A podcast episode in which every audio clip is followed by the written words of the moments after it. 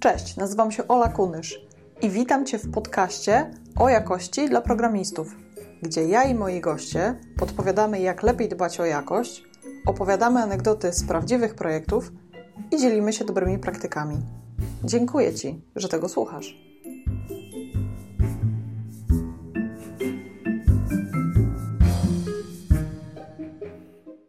Zapraszam Cię do przesłuchania drugiej i ostatniej części rozmowy z Magdą Stożek.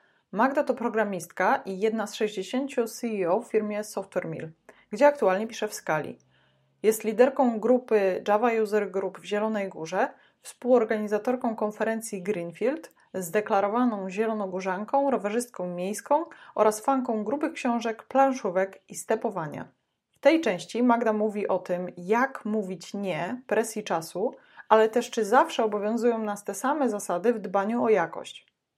Podpowiada też, jak rozwijać umiejętności pisania testów. Zapraszam. A masz takie historie, e, że ten taki dreszczyk emocji, który biegnie po kręgosłupie, jak e, jest jakiś bug i wiesz, że to jest twój kod i, i, i wiesz, że to jest przez to na przykład, że nie napisałeś jakiegoś testu? Tak, zdecydowanie. Zdarzyło mi się coś takiego.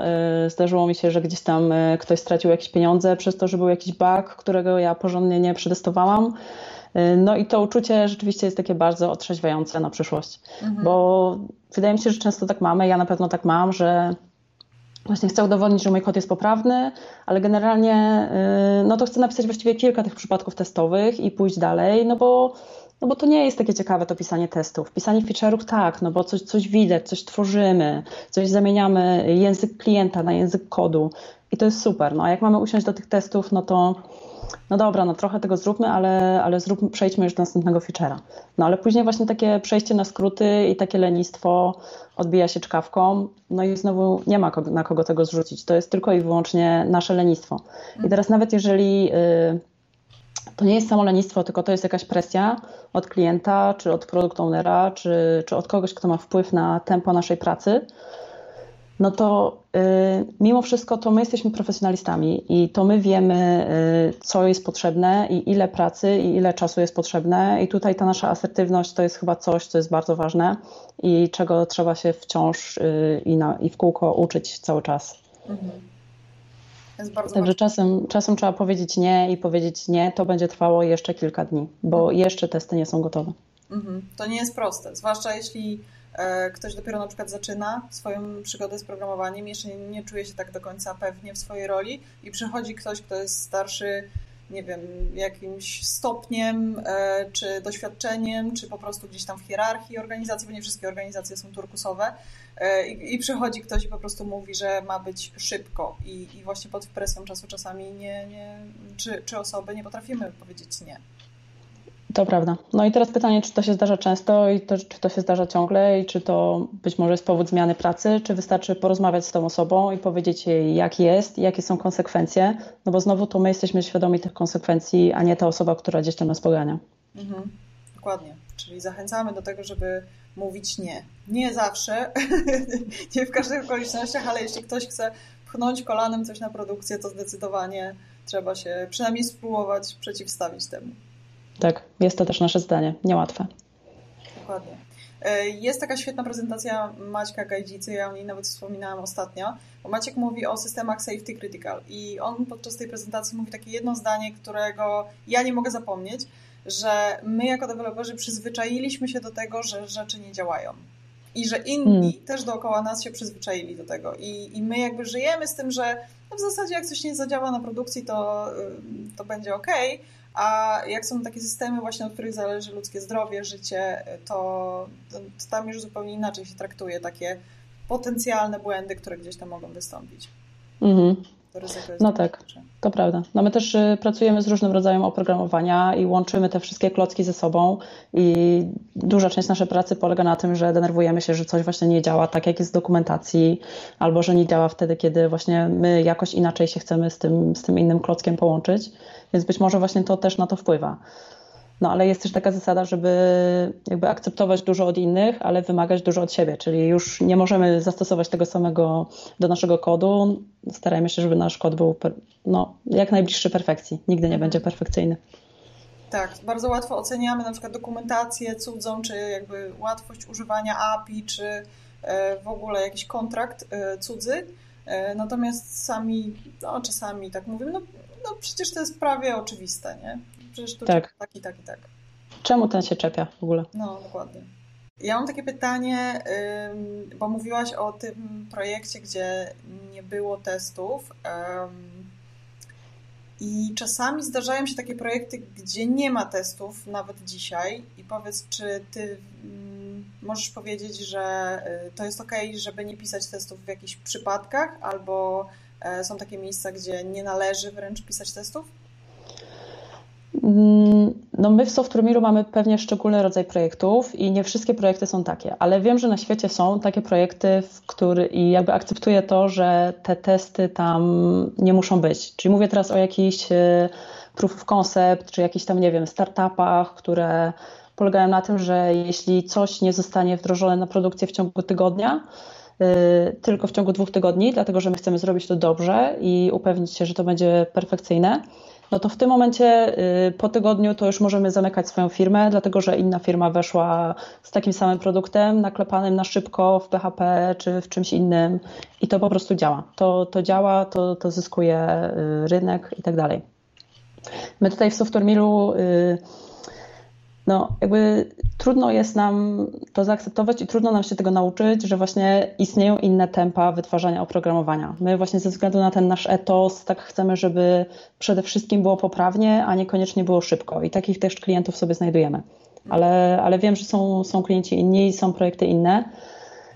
Z tym, że myślę, że jak już taki startup wejdzie na, tą, wejdzie na ten rynek i już ma pozycję ugruntowaną i zaczyna się duże obciążenie systemu, no to to już jest ten moment, kiedy szybko coś trzeba z tym zrobić. Trzeba, to, trzeba sprawić, żeby to działało dobrze, trzeba dopisać chociażby testy obciążeniowe i wszelkie inne testy, yy, no bo inaczej to po prostu się nam rozłoży, no i, no i nic z tego więcej nie będzie.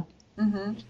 Też Także... wydaje mi się, że JVM, e, Java, Scala to nie są technologie, w których e, pisze się, są dla startupów umówmy się, że tam raczej wchodzą Railsy, czy tak jak mówisz PHP, bo po prostu jest dużo łatwiej postawić coś e, e, szybko i, i sprawić, że to zadziała, a no umówmy się, że w JVM tam trochę trzeba naklepać tego kodu, żeby osiągnąć ten sam efekt. To prawda, ale, ale zdarzają się też takie startupy i, i trzeba je naprawiać. Ale to myślę, że to Chodzi o to, że na przykład e, ktoś chce mieć skalowalny biznes i mówi, a do skalowalnego biznesu to najlepiej skala i wtedy skala wjeżdża na produkcję. Tak, to, tak też się zdarza. To jest bardzo dobra nazwa generalnie handlowa. Dokładnie. Dobrze to wymyślili. E, a powiedz mi jeszcze, czy ty e, w, swojej takiej karierze zawodowej programistycznej miałaś mentora? Czy ktoś cię jakoś tam kierował? Czy to raczej było czy raczej uczyłaś się sama, czy właśnie ten programming? Jak to wyglądało u Ciebie? E, raczej zawsze staram się szukać takiego mentora. E, wydaje mi się, że tak po prostu najłatwiej się uczę, bo czasem też czytam książki albo jakieś, robię jakieś kursy online, ale to jest taka wiedza teoretyczna.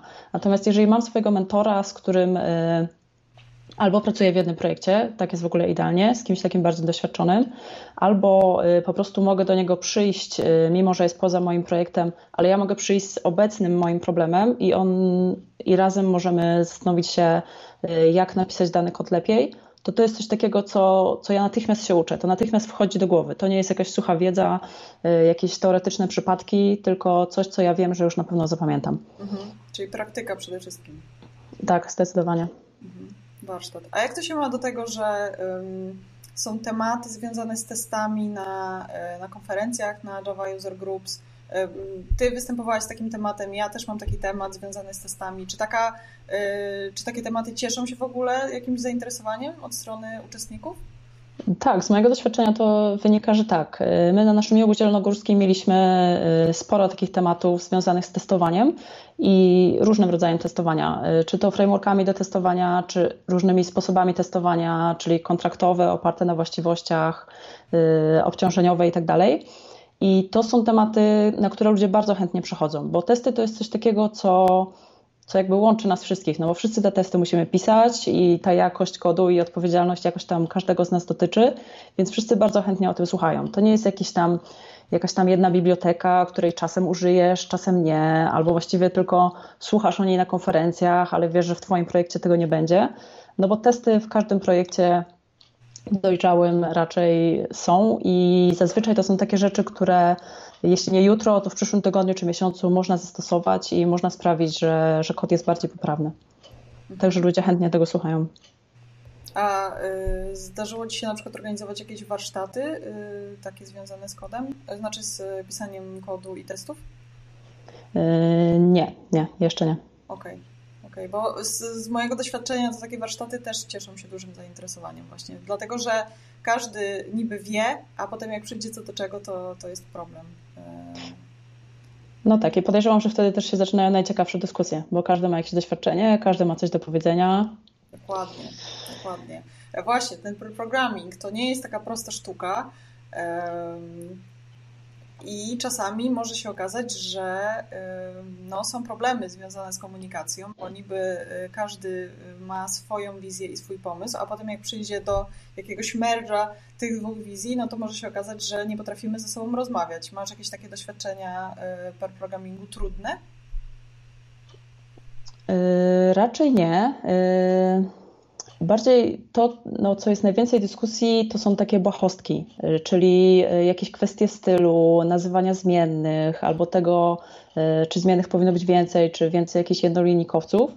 I o to faktycznie można kruszyć kopię, no ale gdzieś tam z tyłu głowy zawsze mam taką świadomość, że no, to nie jest to nie jest ważne, więc jakby ta osoba, która zazwyczaj ja robię taki preprogramming, że ktoś jakby powiedzmy, ja mam jakiś problem i mówię, słuchaj, sparuj się ze mną, bo chcę to rozwiązać. Więc wtedy jakby ja rządzę i ja szefuję i jeżeli są jakieś takie kwestie dotyczące stylu, których nie da się rozwiązać krócej niż przez trzy godziny dyskusji, no to po prostu ja rządzę i ustalam, ok, mi się to podoba bardziej, zastosujmy to.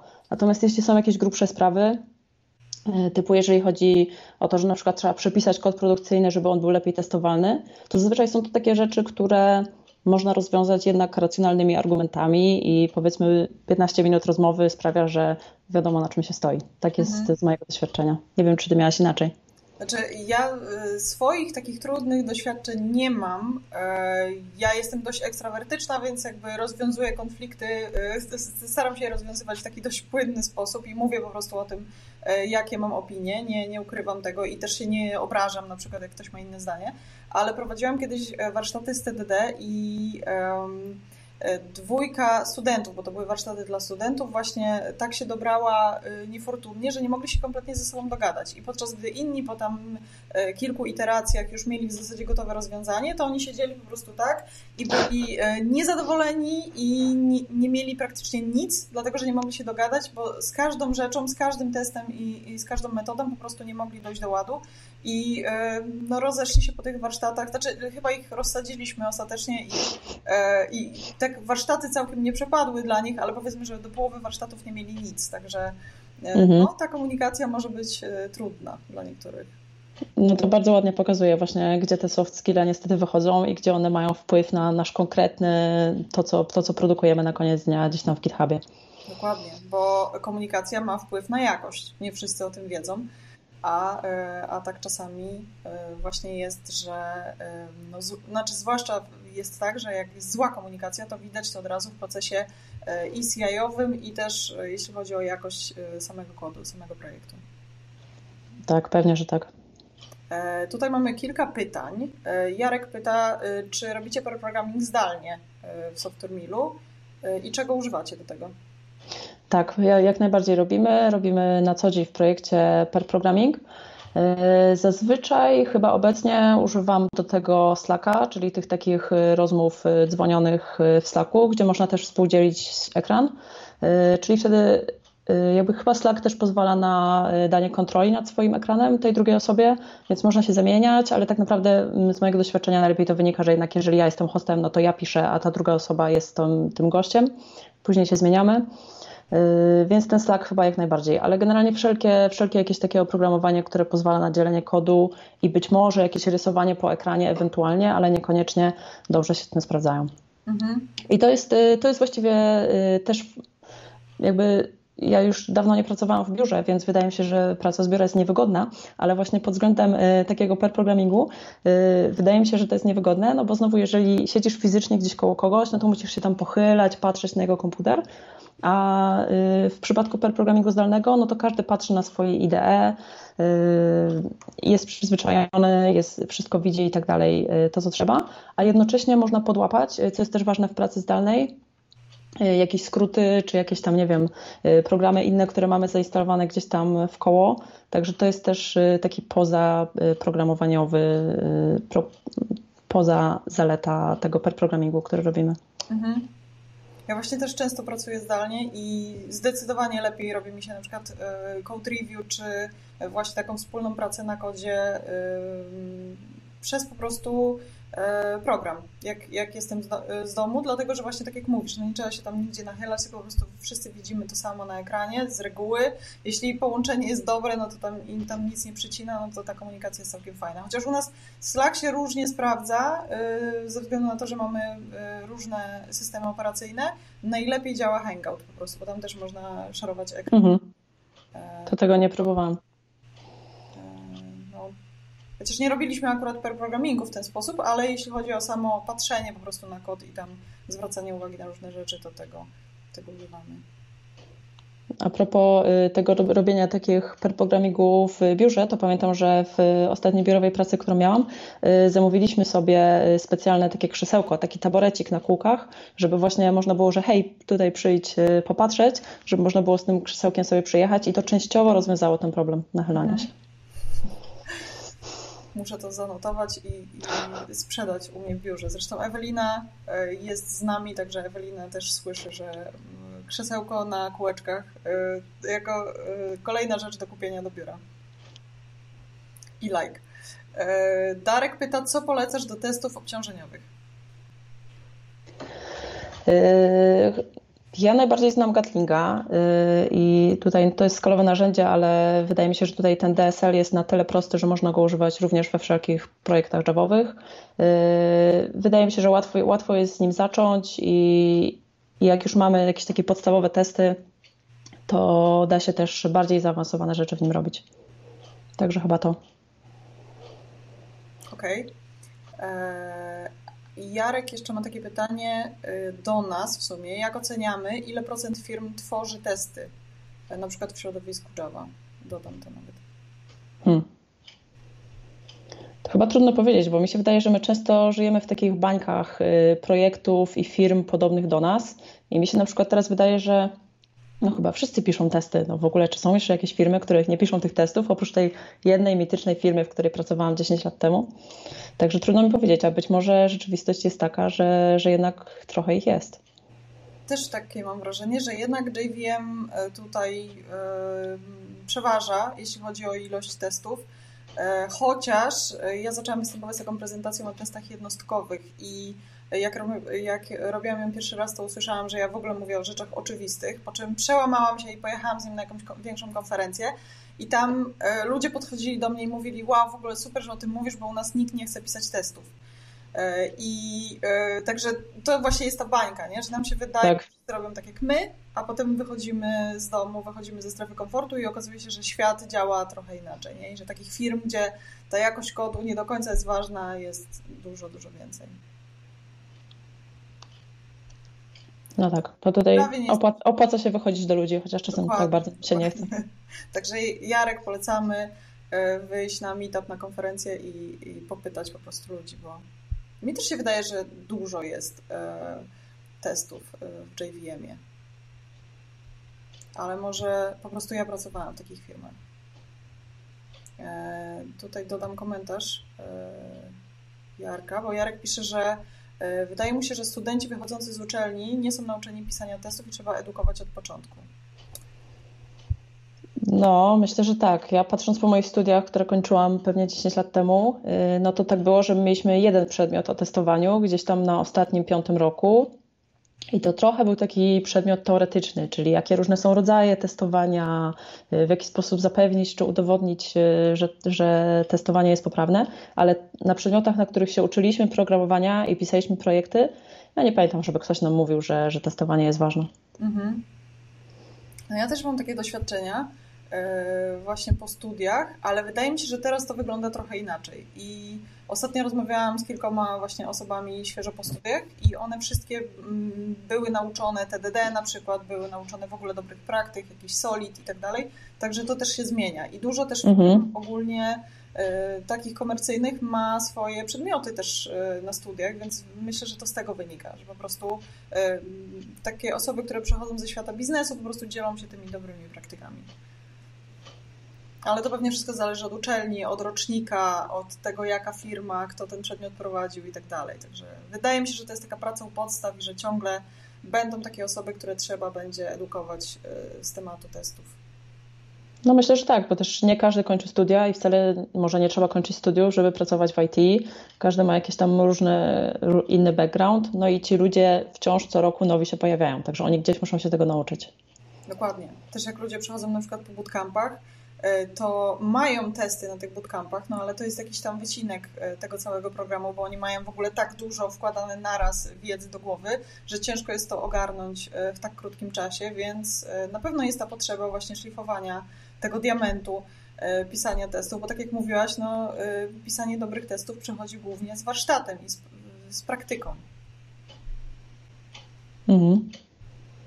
Wow, ale super pytanie. Dzięki w ogóle. Ewelina pisze, że mamy Mariusza. To jest chyba taki taboret, e, który mamy do Code Review, tylko że on nie jest na kółkach, także jest A. składany, ale, ale nie jest na kółkach. Także musimy jakiś upgrade zrobić. Ten temat taboretu to widzę, jeszcze będzie żył. to jest w ogóle, czasami z tych webinarów wynikają różne dziwne rzeczy. Taboret na kółkach jeszcze nie padł, także myślę, że myślę, że to zostanie z nami, tak. To są takie perełki. No, dokładnie.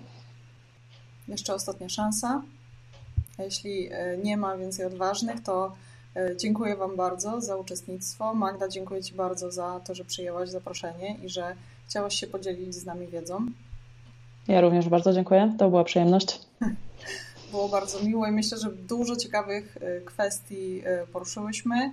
I jeśli technologia nas nie zawiedzie, to to wideo będzie na YouTubie i będzie je można odtworzyć jeszcze raz i do niego wrócić. Także zachęcam, żeby się nim dzielić. Jeśli dowiedzieliście się czegoś, co, co Wam pomogło, to po prostu podzielcie się z osobą albo z Waszego zespołu, albo z kolegą, koleżanką kimś, kto interesuje się tematem jakości właśnie w projekcie, żeby było wiadomo, że warto e, takie webinary robić też w przyszłości. Dzięki wielkie. Dzięki. Bardzo dziękuję Ci za poświęcony czas. Jeśli ten odcinek dał Ci wartość, to podziel się nim w social mediach albo wyślij go do jednej osoby. W notatkach do odcinka znajdziesz linki do bloga, kanału na YouTubie i mojego Twittera. Jeśli masz jakieś pytania albo sugestie, to napisz do mnie na olamałpka szkołatestów.online. Niech moc będzie z Tobą. Ola Kunysz.